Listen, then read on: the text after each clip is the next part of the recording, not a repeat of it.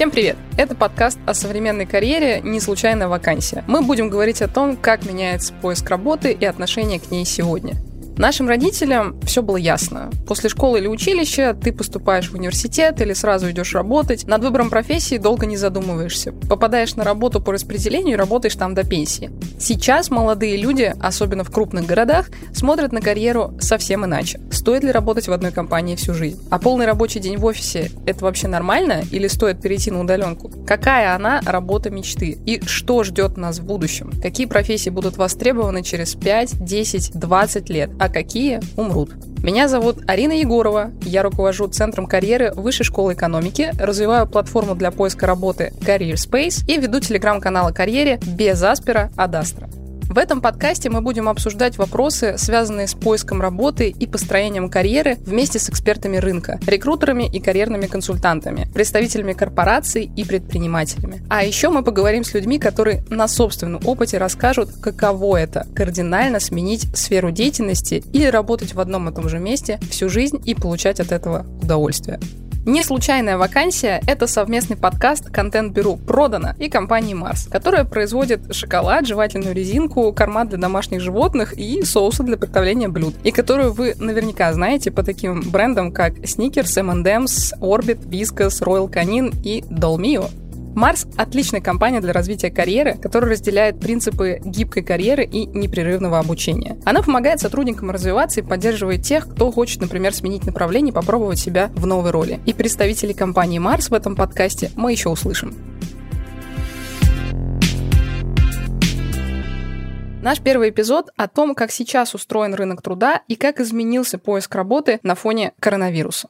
По исследованию нашей компании Career Space только у 19% белых воротничков что-то поменялось на работе за последние 4 месяца. Из этих 19% только 4% подверглись сокращению. Самые пострадавшие индустрии – это строительство, автоиндустрия, ритейл, причем не только не продуктовый, но и продуктовый. Мы обратились к экспертам, чтобы понять, а как меняется экономика и как сегодня эффективнее всего искать работу. Можно ли быть успешным в своей профессии и при этом не быть руководителем?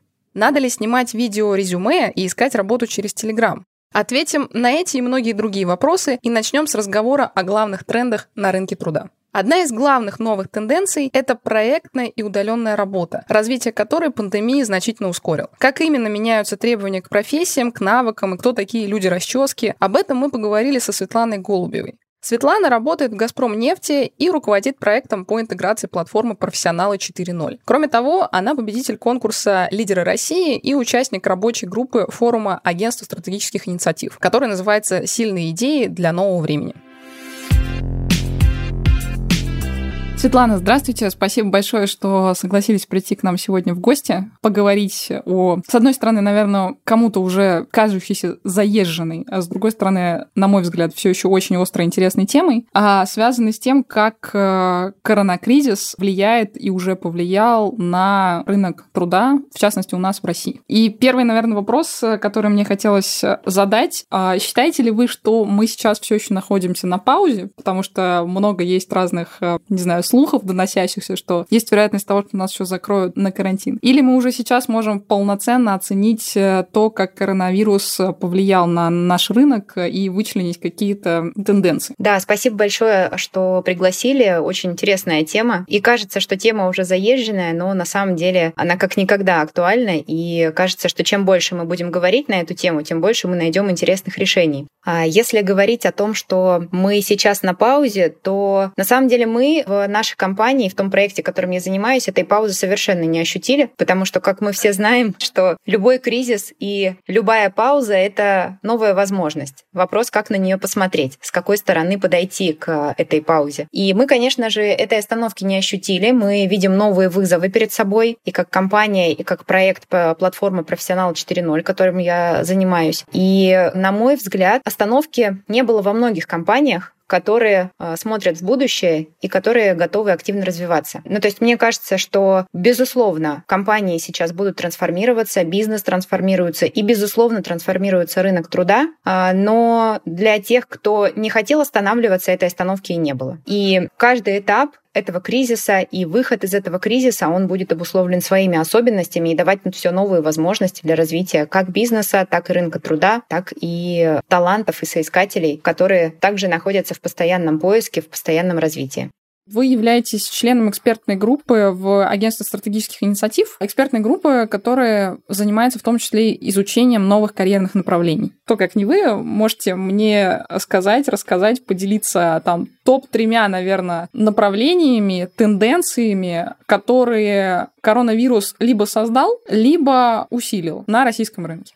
Да, действительно, э, я являюсь участником рабочей группы в рамках форума «Оси. Сильные идеи для нового времени», и мы занимаемся вопросом новых карьерных траекторий. А, и какие тренды я бы выделила применительно к российскому рынку труда, но с учетом западного, безусловно, да, потому что общемировые тренды также никто не отменял. Первое — развитие, активное развитие гиг-экономики. И мы видим, что то время, в котором мы живем, э, значительно усилило эти э, веяния. А давайте поясним для слушателей, да, что мы подразумеваем с вами под гиг-экономикой гиг-экономикой. Да, конечно. Гиг-экономика — это а, такая форма экономики, которая представлена краткосрочными контрактами и внештатными видами деятельности, когда сотрудник не устраивается в штат определенной компании, а работает в формате фриланса создавая определенную ценность для бизнеса. И мы видим, что развитие гиг-экономики значительно ускорилось э, вот сегодня, в текущее время, последние несколько месяцев. И если раньше, до коронакризисного времени, прогноз был, что э, порядка 80% вообще всего населения, рабочего населения мира а к 2050 году будет э,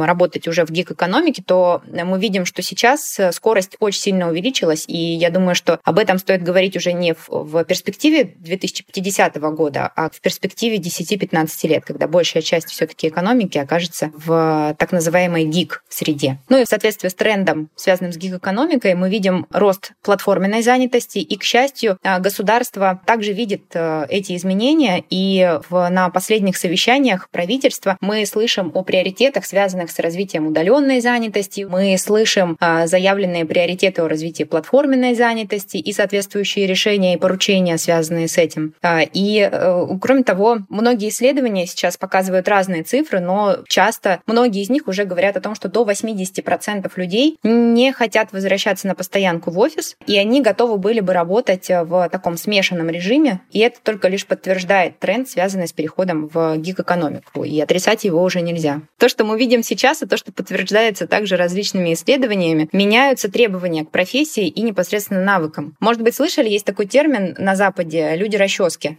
Честно, не слышала, нет. Да, для меня тоже стал такой термин новым, но он очень отражает э, действительность, которая нас ждет в ближайшие годы, как мне кажется. А что это? Люди, люди расчески? Может быть, есть еще люди щетки, я не знаю, там люди, люди еще что-то. Может быть, мы услышим и такое название, да, но а что подразумевается под этим а, странным термином? Это люди, которые обладают мультифункциональными компетенциями. То есть сейчас мы видим тренд на гибкость, универсальность профессии, когда а, новые профессии профессии организуются на стыке традиционных. Ну, например, юрист-маркетолог, юрист-цифровик, маркетолог-цифровик, медик-инженер, геолог, data scientist и так далее. Ну, то есть мы видим, что появляются такие новые профессии, новые компетенции, гибкие, на стыке традиционных. И, соответственно, требуются новые подходы к образованию, потому что мы видим, что достаточно сильно сокращается цикл э, между обучением и работой, да, если раньше мы учились, становились, э, э шли на работу, становились экспертами и углубляли вниз в глубину свою экспертизу, то сейчас э, больше, наверное, горизонтально расширяются навыки, функционал, и человек э, все чаще будет менять работу, будет менять сферу деятельности в будущем и становиться вот таким гибким профессионалом в разных сферах. Потому что скорость увеличивается, цикл э, жизни, профессиональной жизни сужается, и это требует от каждого из нас вот такой гибкости, возможности подстраиваться под новые обстоятельства и возможности быстро учиться. И вот это то, на что стоит обратить особое внимание и бизнесу, и, соответственно, тем людям, которые хотят быть успешными в новой экономике. Ну, то есть, если я правильно поняла, вот вообще весь разговор про платформенные решения по проектной работе с привлечением экспертов из других компаний, э, не знаю, там, из других э, корпораций, а, систем, э, структур, это по факту и есть новый вид фриланса для белых воротничков, потому что когда, мне кажется, мы говорим про фриланс, возникает ощущение всегда каких-то копирайтеров, не знаю, там, редакторов редакторов текстов. Вот это, знаете, популярные просто трэш-телеграм-каналы, там, удаленка для всех, там, не надо ничего знать, э, зарабатывай тысячу долларов, сидя на диване. Ну, то есть вот это вот понятие фриланса, оно, на мой взгляд, сильно деноминировало, не знаю, там, девальвировало понятие того, что фриланс может быть не только вот таким неинтеллектуальным, да, практически неинтеллектуальным, там, машинным, но еще и очень высококлассным, по факту, таким э, сторонним консалтингом по разным функциям,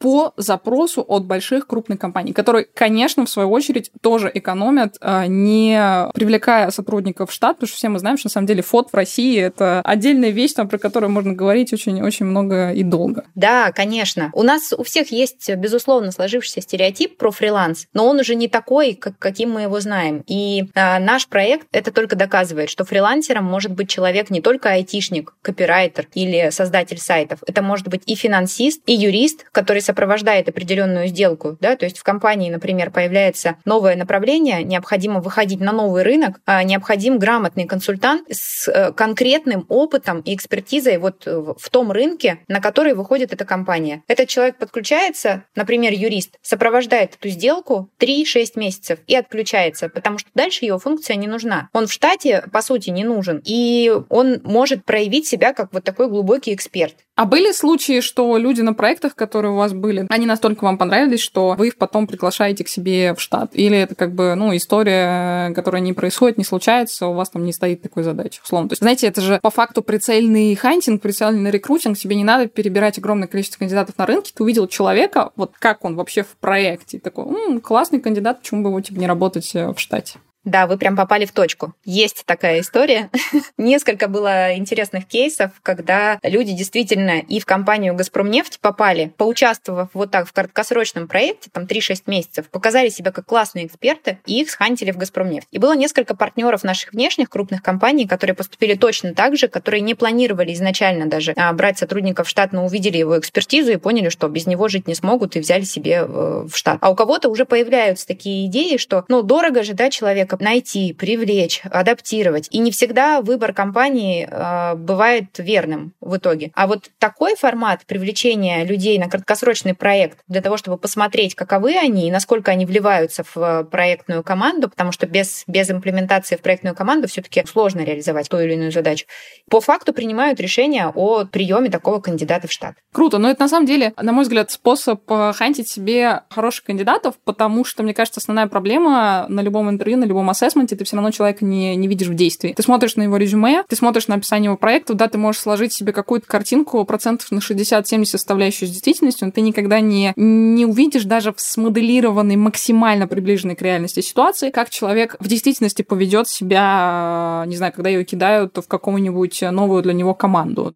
Если бы вы могли дать один единственный совет по а, выстраиванию корпоративной карьеры или вообще, наверное, не так. Если вы могли дать один совет нашим слушателям по тому, что им необходимо делать, чтобы соответствовать текущему рынку труда, когда мы проговорили там, да, столько тенденций, как сильно он изменяется, там, идет в дикую экономику и так далее и тому подобное. Вот один совет, а что нужно делать корпоративному сотруднику, работающему в большой компании или там, не знаю, не в большой компании, чтобы у него все с карьерой складывалось удачно и успешно. Вы знаете, я бы посоветовала от себя не сопротивляться тем изменениям, которые происходят на рынке. Ну, потому что у нас в менталитете заложено, что мы все-таки больше про традиционные формы, да, что я привык, мне комфортно, и я меняться не хочу. Корпоративные скрепы. Да, потому что я такой суперэксперт. Вот рынок сегодня не про то. И я бы посоветовала не сопротивляться, а все-таки влиться вот в этот поток изменений и прокайфовать от него. Потому что это действительно круто. Вот то время, в котором мы живем, оно удивительное, оно уникальное, несмотря на все те ограничения, с которыми мы сталкиваемся, да, и с теми неожиданными событиями, которые для нас казалось бы, неположительные, да, они все-таки несут за собой новые возможности, как бы банально это ни казалось, новые достижения. И вот я посоветую просто остановиться в какой-то момент и попробовать влиться в этот поток изменений и получить от него удовольствие. Потому что это действительно круто, когда ты стоишь не в стороне изменений, а ты в них участвуешь. А если еще лидируешь, то это вообще здорово. Успешная карьера в современном мире — это не обязательно рост в руководителя. Это в первую очередь развитие экспертизы. Люди приходят не за должностями из объявления о вакансии, а за опытом. И это не я так рассуждаю, это мнение нашего эксперта Елены Пахомовой. Она талант-директор компании Марс и отвечает за привлечение, подбор и развитие талантов. Елена рассказывает, что успешных кандидатов их компании помогает отбирать многоступенчатая система, и здесь главный инструмент — Assessment Center. Это финальный этап отбора. То есть это оценка будущего сотрудника в условиях, приближенных к дальнейшей реальной работе. И, кстати, на фоне пандемии Марс стал проводить такие испытания удаленно. Говорит Елена Пахомова. Конечно, есть изменения. Есть изменения и в контексте, да, то есть то, что нас окружает, потому что сильное влияние там, на развитие технологий, да, оказывает на то, а, какой выбор делает человек в своей карьере. И для нас, конечно, очевидно, да, вот этот сдвиг с точки зрения способностей, которые люди развивают. То есть если раньше действительно успешной карьерой считалась карьера, которая там обязательно растет в руководящую позицию, мне кажется, что сейчас мы уходим от ролей как таковых. Там, если раньше там название позиции, вакансия была главным таким триггером да, для построения карьеры, то сейчас мы видим, что люди идут за опытом, люди хотят приобрести уникальный, ценный, современный опыт и экспертизу, нежели построить карьеру, там, знаете, на года. И э, вот в этом, мне кажется, очень большое отличие, если мы там сравниваем даже там 5-7 лет назад, это так. Вы знаете, разные ситуации бывают. А, бывают ситуации, конечно, когда люди не до конца понимают, может быть, и роль, и бизнес, и часто идут за красивым названием должности, не совсем до конца, давая себе отчет, какие ожидания есть у компании. И важно, конечно, чтобы, когда человек задумывается о следующем шаге своей карьеры, ответил себе на вопрос, зачем этот шаг, где я сейчас нахожусь, какие интересы у меня есть, а почему эти интересы, как я буду их развивать. Для многих многих людей близка наша миссия. Да? Мы действительно в бизнесах своих преследуем такие, знаете, благие цели. А мы хотим сделать а, жизнь домашних питомцев лучше. Мы заботимся о таких приятных моментах и хотим, чтобы люди больше улыбались. У нас есть очень большие амбиции в плане влияния и на планету, и на процессы, которые мы создаем. Поэтому для большого количества кандидатов, особенно а, современных кандидатов, это очень важно. И они действительно делают свой выбор осознанно, потому что хотят вместе с компанией делать мир лучше, хотят внести свой вклад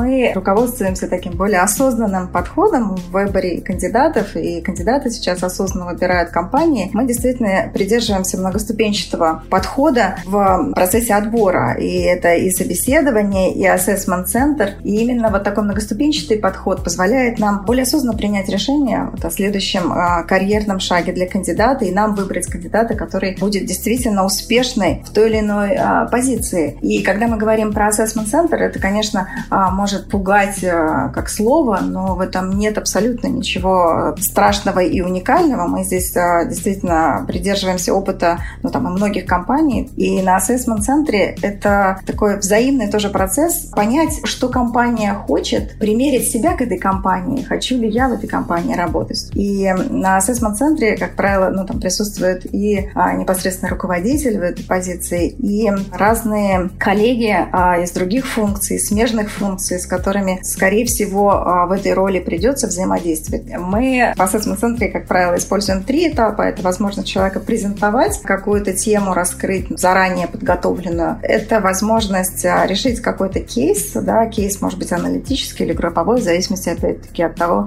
какой фокус в этой роли. И интервью, как правило, такое групповое интервью, где несколько а, лидеров из компании задают вопросы. В общем-то, это практика, которую мы используем уже очень много лет, и она оправдывает оправдывает себя, потому что действительно позволяет, повторюсь, сделать правильные выборы кандидату и непосредственно компании. На самом деле случаев успешных очень много. Если там посмотреть э, даже вот на июнь, да, мы провели там 39 ассессментов, и 37 из них были успешные. Говорит о том, что вероятность успеха, да, если ты дошел до этого финального шага, она очень высока. Бывают assessment-центры, с которых, ну, прям уходишь в таком состоянии, знаете, восхищения, восторга от того, какие таланты. Для меня всегда это особая э, радость, когда ты видишь идеальный fit на позиции позицию, идеальный fit в компанию, соответствие да, тем ожиданиям, которые есть. И это всегда очень вдохновляет, когда ты понимаешь, что ну, это не какое-то компромиссное решение, а это прям ну, матч. Если говорить про какие-то особые случаи, то я могу сказать, что мы сейчас перевели все наши а, центры оценки, да, ассессмент-центры, перевели в диджитальный формат. Опыт, который получили, он говорит о том, что это отличный опыт, это комфортно для кандидатов, потому что, знаете, да, в домашних условиях и стены помогают, да, и меньше стресса. Это действительно отмечают кандидаты, что не нужно там тратить целый день, потому что мы фиксируем там время, занимает не больше двух часов. И это тоже такой, знаете, позитивный эффект от тех э, современных изменений, да, трендов, которые нас окружают. Мы, как компания, всецело пропитаны вот этой темой развития, поэтому для нас важно, чтобы у человека было желание а, ну, там, развиваться дальше, да, и это не только требования там, современного мира, да, когда так все меняется очень динамично, но еще и в любой роли постоянно возникают новые стандарты, новые правила, новые подходы, новые технологии. Они требуют такой вот, знаете, гибкости, адаптивности, и это то, что, наверное, ну, такое сейчас основное, стержневое, что позволит кандидатам быть успешными в любой роли. И важно, чтобы была готовность меняться вместе с компанией. Мы послушали мнение экспертов, но помимо их мнений у меня сформировалось собственное. И э, я бы рассказала о топ-трех последствиях для белых воротничков, исходя из моего собственного мнения. Итак, во-первых, мне кажется, что удаленка даст э, большущие возможности регионам. Очевидная история, что если вы работали в Пскове или в Пензе, или продолжаете жить в Волгограде, и вам было достаточно сложно дотянуться до московских вакансий, то пандемия дает возможность вам работать удаленно из любой точки нашей необъятной страны или даже мира. И таким образом гэп, или, по-русски говоря, промежуток между московскими специалистами и московскими вакансиями и региональной ситуацией уменьшается. Во-вторых, результат наконец начнет превалировать над процессом даже в закостенелых структурах. Поэтому конкуренция станет жестче. И данный тезис плавно выливается из предыдущего, что региональные специалисты, у которых традиционно зарплаты меньше, нежели в Москве, или даже Санкт-Петербурге, будут за счет своих профессиональных компетенций составлять более высокую конкуренцию, возможно, не самым продуктивным менеджером или специалистом, которым когда-то повезло оказаться в Москве. И в-третьих, сейчас рынок онлайн-образования для белых воротничков – это рынок обучения с нуля, а не переобучения. Есть огромное количество возможностей от различных компаний. Мы научим вас быть разработчиком, научим вас быть дизайнером, но никто не думает о том, как э, людей с опытом, допустим, в маркетинге, финансах, продажах э, и еще где-то, не учить чему-то с нуля, а переобучать. То есть давать им возможности развивать и дополнять те компетенции, которые у них уже есть. Параллельно параллельно изучая смежные области. Так вот, мое мнение, что на фоне пандемии появится что-то, что людей будет учить корректировать существующий карьерный трек, а не обучаться с нуля, так как часть функций становятся ненужными. Ну, например, андеррайтинг, э, риск-анализ и прочие традиционные функции, которые существовали в банках, сейчас автоматизируются искусственным интеллектом, и люди, работавшие на этих профессиях, становятся сплошь и рядом ненужными. Итак, мы подробно обсудили, что происходит в целом сейчас с рынком труда. Но как изменился поиск работы и изменился ли он? Какие методы самые эффективные? Еще можно пользоваться сайтами типа HeadHunter или Superjob, или все давным-давно перешли в Telegram? На эту тему мы порассуждали с Михаилом Торчинским. Михаил – Executive Search консультант, карьерный наставник и автор программы карьерного развития для руководителей высшего звена. Михаил, добрый день. Спасибо большое, что вы сегодня к нам присоединились поговорить, на мой взгляд, на одну из самых горячих во все времена тем про поиск работы, про то, как это делать надо и не надо. И, собственно, наверное, мой первый такой вводный вопрос. Отметили ли вы за всех волнующую вот эту вот стадию коронакризиса какие-то изменения в паттернах поиска работы людей? Спасибо, Арин. Вопрос не самый простой. Знаете, я постоянно всякие исследования провожу на страницах LinkedIn в основном. И я не могу сказать, что что-то глобально изменилось. Судя по тем ответам, которые аудитория дает, а там большие как бы, цифры, 500, 1000 человек. Большая часть подавляющее. Две трети работают, ну вот одна треть ищет. На самом деле эти пропорции не меняются, по-моему, годами. При этом из этих двух третей работающих половина, ну вот прям точно хочет что-то менять. Несчастные они на своем текущем месте. Недавно спрашивал, то есть оказалось, что там счастливцев таких процентов 10, которые полностью довольны в работе. Так что, как ни странно, очередной кризис действительно серьезный, такой болезненный, эмоциональный очень. И, как всегда, не сильно влияет на рынок труда. Как всегда, потому что у нас последние эти кризисы, ну какие они там по счету уже у нас сейчас третий, он четвертый, принципиально не сопровождались вот с таким обвалом рынка труда, когда они, там, безработица скакнула бы там, до 20, до 30 процентов, как в других странах. То есть у нас, видимо, особенность такая рынка, что это последняя какая-то черта, которую мы еще не перешли. Эксперты разные говорят. Кто-то говорит, что наш народ очень легко соглашается на понижение зарплат. Страх потерять работу гораздо больше, чем страх зарабатывать мало. И вот люди готовы понижаться в своих ожиданиях, и, соответственно, работодатель этим пользуется, при этом сохраняя их на местах. Плюс у нас еще народ, ну, как вы понимаете, да, не готов там, к предпринимательской активности, как-то в подавляющем большинстве каким-то консультационным процессам, независимости такой. Ему надо где-то быть с кем-то рядом. Тому люди не так, как, может быть, в других странах, готовы рисковать работой сейчас. И работодатели этим тоже пользуются, соответственно. Ну, раз у нас ничего кардинальным образом не поменялось, я, кстати, может быть, свои 5 копеек вставлю. Наша команда тоже недавно делали исследование как раз-таки на рынке белых воротничков. И мы, собственно, пришли примерно к той же картине, что описываете вы, что есть эта вот вечная треть-четверть, которая либо попала под изменения, либо, в принципе, всегда хочет что-то поменять, индустрию, функцию, я не знаю, работу, компанию. При этом даже из этих там 19-20% только 4% уже попали под сокращение. То есть какой-то огромной паники, которую отдельно отдельные, например, личности любят наводить в Фейсбуке, я не заметила. Тогда, смотрите, если мы говорим про то, что паттерны поведения людей в поиске работы, да, не сильно поменялись, а, можете рассказать, как обычно люди ищут работу и что, на ваш взгляд, работает, не работает, как надо, как не надо? Начнем с того, что есть некое стереотипное утверждение, что нормальную позицию какими-то понятными рыночными механизмами найти невозможно, нужны свои какие-то связи, каналы там, и так далее. И, в общем, люди первым делом именно отрабатывают эту гипотезу. Надо сказать, что это действительно эффективный инструмент. По моим там оценкам, порядка 40% всех переходов случается именно вот через внутренний некий реферал. По рекомендациям. Рекомендации, какие-то, да, э, знакомства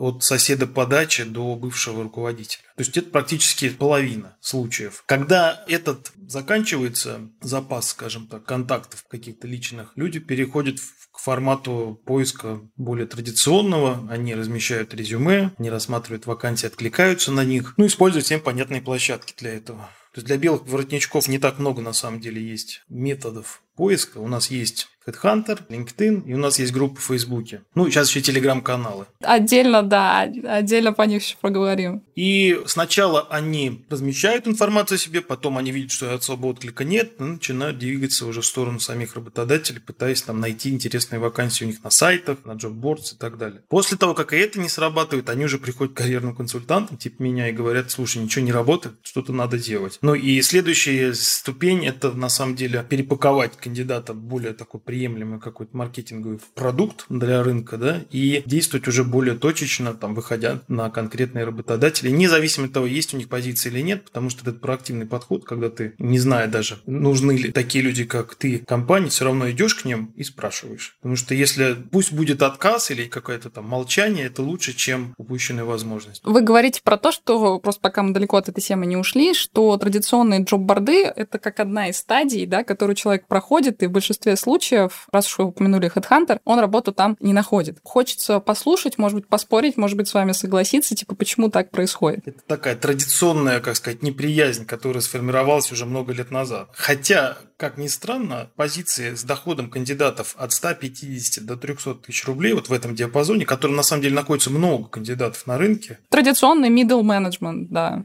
Ну да, средний. Ну, хотя как, знаете, middle, middle рознь. То есть тут иногда погоны могут быть там супер вице-президент или какой-нибудь даже гендир, да, но при этом зарплата все равно относительно скромная. Так вот, эти люди находят работу на HeadHunter стабильно. И когда я интересовался, какими инструментами люди пользуются и какие сработали, HeadHunter все равно работает. То есть не рекламы ради, а справедливости для. Правда, работает. Но для более высоких позиций работает значительно хуже. Потому что массовость, которую он приобрел, конечно, влияет на качество качество. Ну, такого быть не может, чтобы и качество, и объем росли параллельно. HeadHunter целенаправленно взял целью своей охватить все, стать таким условно Сбербанком на рынке JobBoard, да, ну и, соответственно, там все позиции от самых базовых до гипотетически высоких, хотя базовых, конечно, больше. То есть зайдите на сайт, посмотрите вакансии дня. Вот что это за вакансии, почему они промотируются и, соответственно, для кого они нужны. Официант, грузчик. Ну, в этом отношении просто раз мы про синие воротнички поговорили, просто мне кажется, новые решения типа ворки какие-нибудь, да, которые специализируются там на линейном персонале, работают э, лучше, нежели когда у тебя все вместе. Белые воротнички, синие воротнички, айтишники и молодые специалисты, и все сразу.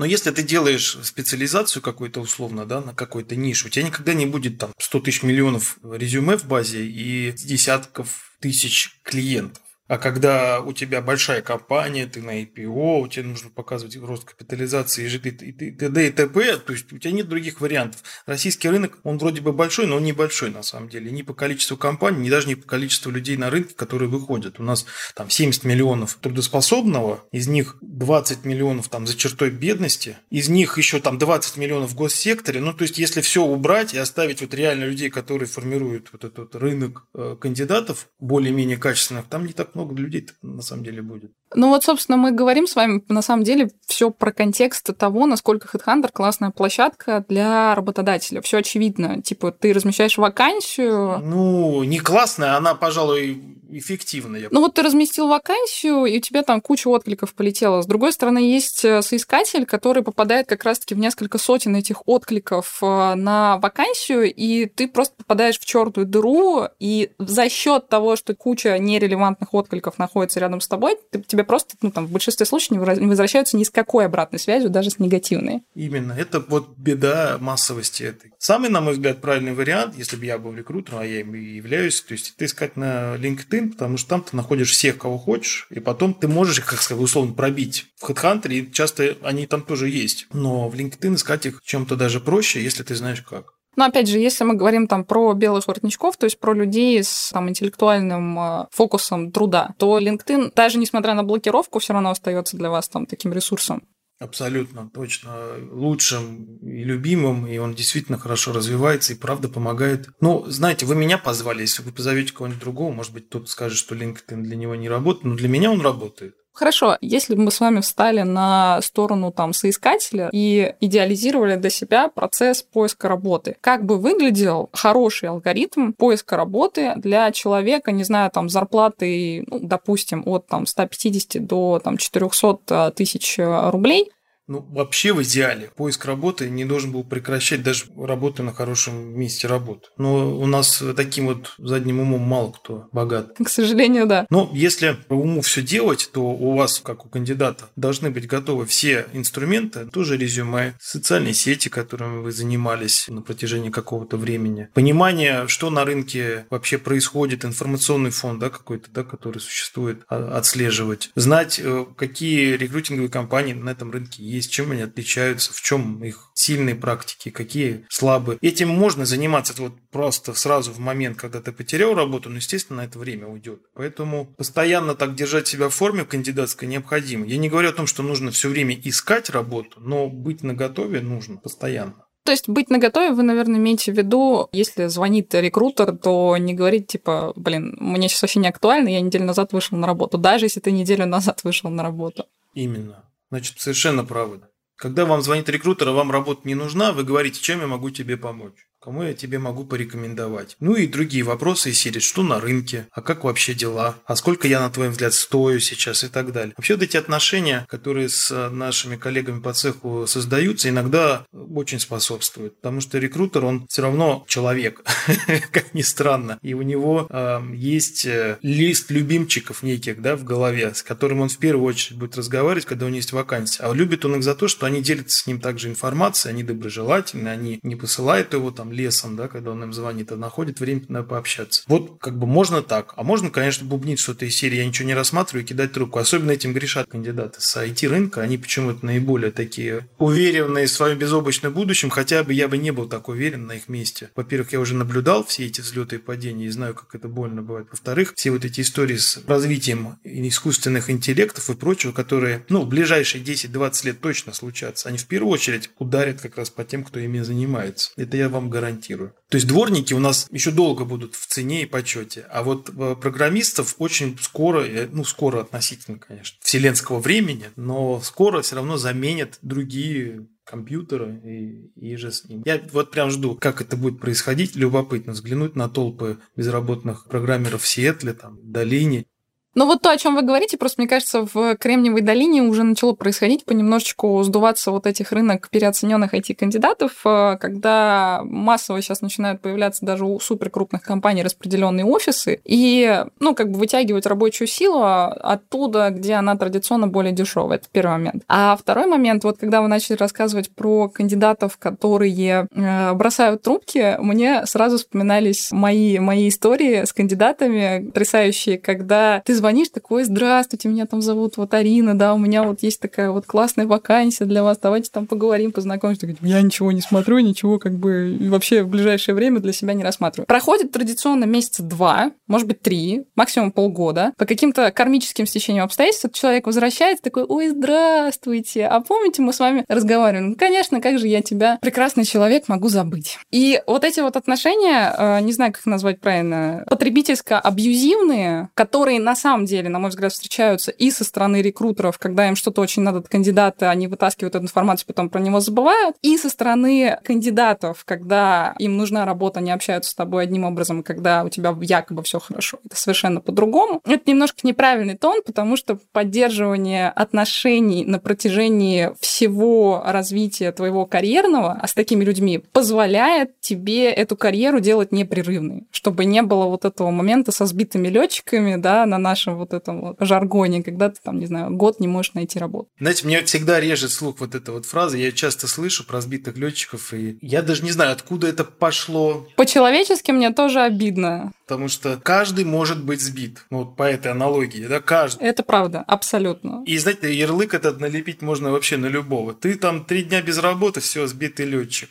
Цинизм рекрутеров иногда зашкаливает, к сожалению. Это тоже веяние времени. Вообще у нас вот с культурой этих взаимоотношений с двух сторон, кандидатов и рекрутеров, и вообще работодателей, всегда было плохо. И, кстати, не очень-то заметно, чтобы что-то менялось. Вот я 20 лет этим занимаюсь, и по-прежнему все одни и те же упреки, как в адрес кандидатов, так и в адрес рекрутеров. Кандидаты потребительские, когда не помнят, с кем они вообще общались, да, мне какая-то девочка, какое-то агентство, то есть они даже там вот не чувствуют этой разницы. И это обидно. Ну и рекрутеры тоже хороши. То есть как только они там представили кандидата, кандидат почему-то клиента не устроил, все, забыли про него. Он там звонит, тебе уже все равно пофигу на него. Потом новые люди приходят в профессию, и они растут, и ты вместе с ними тоже там начинаешь начинаешь как-то отношения выстраивать. Но вот таких долгосрочных взглядов на профессию свою мало кто имеет на самом деле. И мне вот, кстати, очень интересно, что мы про айтишников говорим. Я как-то задавал вопрос, но вот такого никакого внятного ответа нет. Говорю, вот вы сейчас программисты, ребята, вам там 25-30 лет. Что вы будете делать через 20 лет, когда вам будет 50? Ну, то есть предположить, что все эти люди станут какими-то супербоссами, сложно. Точно не у всех есть желание даже этим заниматься, руководить. Ну, смотрите, если вернуться к нашему тезису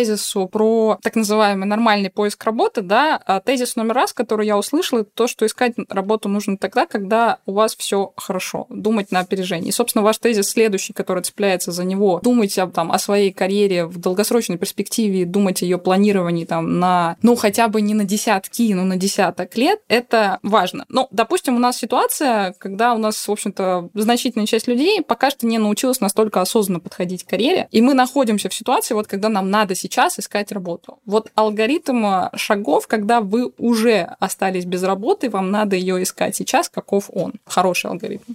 Три простых ступени это проходит. Первое. Каждый кандидат – это некий продукт на рынке. Его нужно правильно упаковать. Упаковка имеет значение. Никто не должен вас покупать как кандидат, если он не знает про вас ничего, просто за то, что вы вот прекрасны. Я всегда вот такое сравнение даю. Вот там iPhone, прикольный аппарат, телефон, дорогой и так далее. Но положите его в целлофановый пакет и закиньте там на какую-нибудь верхнюю полку в магазине. Будут ли его также хорошо покупать за эти же деньги или нет? Нет, упаковка играет роль. Поэтому резюме, все вот эти вот штучки визуальные, которые особенно сейчас по душе ну, молодому поколению рекрутеров, которые в первую очередь рассматривают резюме, это все нужно сделать. Второе – это определить, куда весь этот маркетинговый материал будет отправлен и кому. То есть каналы следующие. У нас есть посредники на рынке в виде агентств и есть прямые работодатели. Прямые работодатели, посредники, как сказать, пасутся на нескольких площадках. Это вот тот же Headhunter, Superjob, в зависимости от того, какой позиции человек занимается, или там Хабр, если это айтишные, да, какие-то позиции. То есть надо быть там, где они есть, где они ищут людей. Вы можете в двух ипостасях представлять, либо пассивным образом просто представить свое резюме и ждать, что кто-то позвонит и предложит, либо активно откликаться на вакансии. Но даже если этого, как сказать, недостаточно, следующий этап – это определить вот осознанно тот круг компаний, пусть их там чем больше, тем лучше, куда бы вам хотелось попасть. И для этого ну, нужно действительно провести некоторую работу. Во-первых, отсечь то, что вас мало интересует или совсем не интересует. От простых базовых вещей. То есть, если для вас важна локация офиса, даже это может сыграть важную роль. То есть, если вы говорите, я хочу работать в BMW, вы смотрите, что BMW, я не знаю, где на севере, да, а вы живете на юге, готовы вы три часа ездить туда каждый день? Или не готовы? Или вы готовы снять жилье рядом с офисом? Ну и так далее. То есть от простых таких вот технических вопросов до самых глобальных из серии этичен ли тот продукт, которым занимается компания или услуги. Вот тогда появится уже какой-то вменяемый список, приоритеты, и вот тогда уже, выстраивая коммуникацию с представителями этих компаний, можно рассчитывать на то, что они обратят на вас внимание и будут обсуждать с вами вакансии. Да, у них, может быть, сейчас нет позиции, но на горизонте там года практически всегда какие-то окошки открываются карьерные там в той или иной компании. На горизонте двух-трех лет гарантирован на данный момент. Потому что сейчас таких вот уже долгожителей очень мало в компаниях. В связи со всеми этими кризисными явлениями люди чаще стали менять работу, это факт. Наверное, вот самый важный, на мой взгляд, трек – если можно так сказать, это определить себя все-таки ты кто? Ты эксперт или ты руководитель? Ну да, вертикальный или горизонтальный, наверное, трек развития, да. Ну да, вот это, пожалуй, и этого уже достаточно. Если ты знаешь и понимаешь, что для себя, ну не хочешь ты заниматься управлением коллективами, ну не, не нравится тебе это, не тащишься ты от того, что тебя слышат, слушают, тащить за собой отстающих, вытирать носы и так далее. Вот тебе это не надо, значит, следующие позиции, где ты руководитель, будут тебя тяготить. А если тебе, наоборот, это все нравится, то бросай бросай все и ищи ту позицию, где ты уже можешь начать управлять людьми. Вот, значит, там ты будешь наиболее эффективен. Вы говорили про упаковку и про, наверное, правильную подачу э, своего опыта, упоминали в том числе социальные сети. Ну, для меня, наверное, в голове это примерно одно и то же, да, с э, новомодным, э, с новомодной фразой там про личный бренд, да, про личный брендинг. Ну, это для меня. Хотелось, на самом деле, послушать э, вас, что такое правильно запаковать себя как кандидата, во-первых, а во-вторых, вот эта вот вся история как раз-таки про личный бренд, в том числе, когда ты наемный сотрудник, когда ты корпорат, не когда ты предприниматель, ты пытаешься продать свои услуги, это абсолютно нормально, а когда ты корпоративный сотрудник, а какие здесь э, плюсы-минусы, какие здесь бывают подводные камни? Да, Рина, очень вы правильно заметили, прям сняли с языка. То есть личный бренд нужен тем, кто продает услуги свои. Предпринимательская некая деятельность, да, у кого ведется. А брендировать себя, если ты хочешь просто из одной компании в другую перейти, наверное, в этом нет такого уж особого смысла. То есть э, нужно быть просто на виду, чтобы поняли те, кто знакомится с твоим профилем, кто ты, что ты делаешь, что ты вменяемый, адекватный человек. Вот, пожалуй, и все. То есть, э, когда мы говорим, какие инструменты правильно использовать, ну, современные темплейты темплейты резюме. Современный. Это не тот, который вы 20 лет назад там где-то нарыли и вот просто добавляете к нему последнее место работы. Таймсом там. Ну, мне даже вот эти вот все оксфордские или там гарвардские вот эти темплейты, мега такие консервативные, по-моему, они уже тоже устарели. То есть там, может быть, инвестбанкиры по-прежнему от них тащатся и считают, что они какой-то знак качества демонстрируют. Но на самом деле они уже неудобны. Их делали в то, в то время, когда факс был основным методом коммуникации. Сейчас разнообразие вот этих всех визуальных эффектов, шрифтов и прочего гораздо выше, и надо этим пользоваться. Я не говорю о том, что нужно делать какой-то видеоклип. Резюме презентацию, резюме видеоклип, Нет, не надо. Хотя, знаете, насчет видео я уже немножко меняю свою точку зрения. Даже я в своих услугах стал делать теперь такие небольшие видеопрезентации для кандидатов. Вот при принятии решения звать на встречу или не звать, вот этот условный фейс-контроль и вообще общее ощущение важны бывают для тех, кто принимает эти решения. Так что, если это качественно сделано, это имеет право на существование. В первую очередь, слово «качество» я бы хотел, наверное, здесь сакцентировать. То есть все должно быть сделано по правильным стандартам. Стандарты, в принципе, уже обозначены. То есть э, резюме не должно быть там на 10 страницах каким-то мелким уродским шрифтом, и вы не должны писать о том, что было там 20 лет назад, как будто это было вчера, потому что это уже ну, никому не интересно. Должно быть summary, описание компетенций ключевых, чтобы ты с первой ну, страницы уже понял, о ком вообще речь идет, и увидел цифры, какие-то имена знакомые, компании, то, что рекрутер вообще считает главным для того, чтобы звать или не звать. Примеров этих вообще этих сайтов и этих рекомендаций просто супер много, и в целом они все толковые. Вернемся, наверное, еще к каким-то каналам. Значит, социальные сети, я считаю, их нельзя избегать уже сейчас. Если раньше это еще было как-то... Хотя вот есть же еще новый тренд такой, да, на Западе, что типа Facebook для лохов и вообще интернет для лохов а крутой чувак, типа, общается по аналоговому телефону. Вы слышали про такое? Честно говоря, нет. Это какая-то новая фишка такая, видимо, там продвигается какими-то особо одаренными, что все, это вот, как сказать, нищебродство полное быть в соцсетях, что-то там для кого-то писать и так далее. Главное, мол, теперь быть доступным физически, да, в личные встречи, личные контакты, это роскошь позволительно только самым-самым. Это как, знаете, из серии «Скоро стейки настоящие будут действительно роскошью», да, там все заменит искусственное мясо, как в фильмах фантастических. Михаил, вы как человек, наверное, который с кучей людей встречается, ну или в текущей ситуации э, там созванивается, э, да, интервьюирует э, кандидатов, можете сформулировать топ-3 вещи, которые никогда нельзя, не надо, непозволительно, я не знаю, просто no way делать на интервью?